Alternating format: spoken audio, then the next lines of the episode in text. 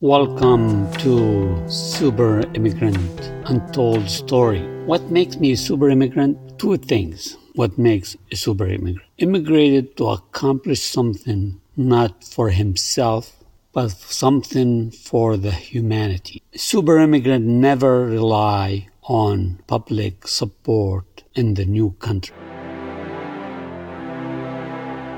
Please don't forget to make a small donation in support of this podcast. And thank you all for your donation and support to keep this podcast going.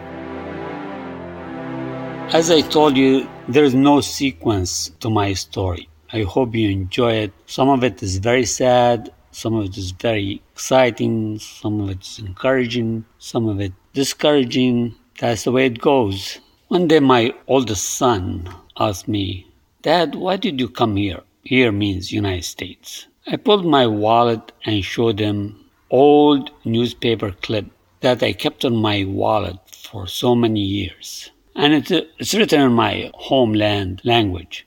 I don't know if you just noticed that I never call it home country. I call it homeland. This clip of piece of paper, like one inch by two inches, it had it has a sketch of a child with steel braces on one leg.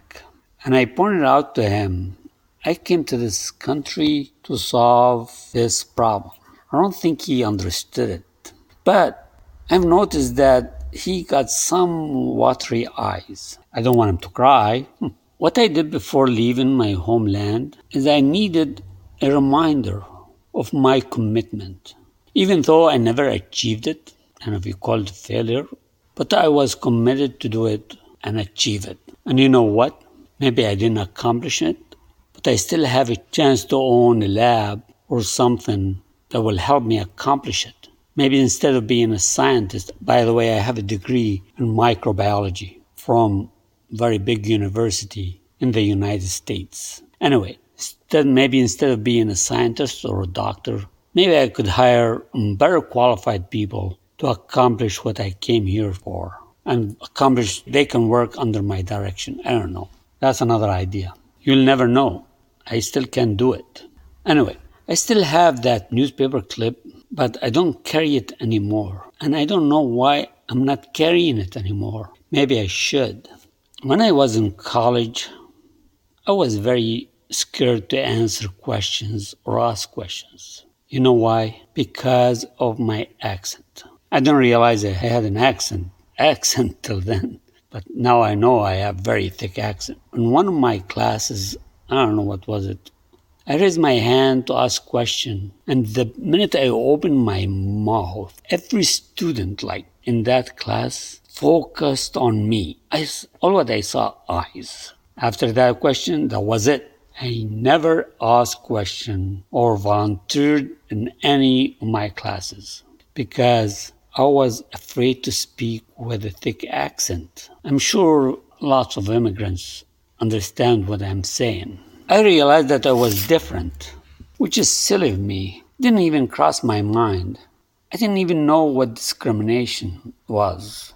All those years before immigrating, I think I lived in a fantasy. I didn't really know any discrimination. Or I didn't even know what the word. I didn't even know what was it. Was I that dumb? Maybe. Must be because or I didn't have a drop of discrimination or bias in my heart or my mind. I think it is. I don't have any a drop of this bias in my blood. I came to United States to learn and I was on a mission. I was 19, but I was on a mission. I didn't speak English very well. I still don't, but I was on a mission. Unfortunately, things started building up against my feeling as an immigrant. And that was a mistake I wasn't aware that I, had, I made. Yes, that was a mistake I wasn't aware of until now. Let me tell you a scene that lots of immigrants from a third world country can relate to and it has some humor in it. Maybe it's disgusting, but I need to tell it because is part of my life as a super immigrant. You can skip, close your ears for this part if you don't want to hear, but this is what really happened. I just need to tell it. Listen, where I came from, we didn't throw toilet paper in the hole.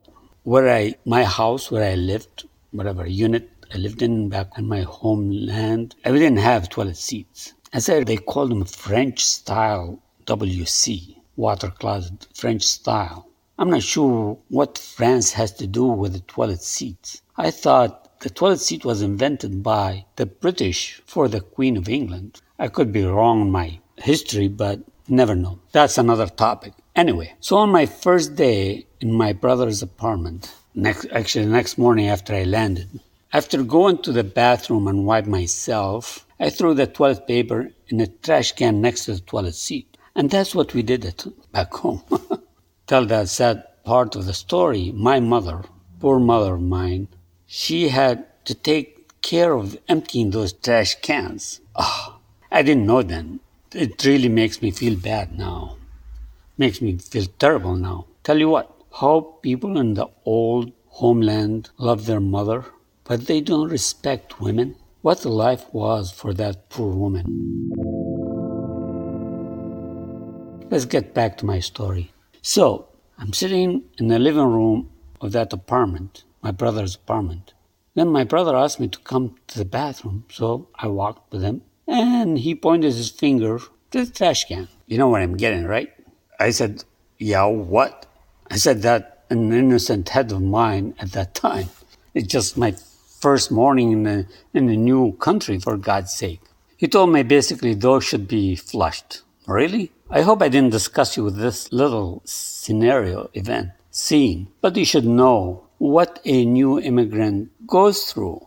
Listen, when I came here, now looking at it, I have moved forward over 50 years in less than 22 hours. It was a space travel, about 50 years or more from where I was and where I came from. To be continued asking for your support to keep this podcast going. Please donate. Don't hesitate to make a small donation.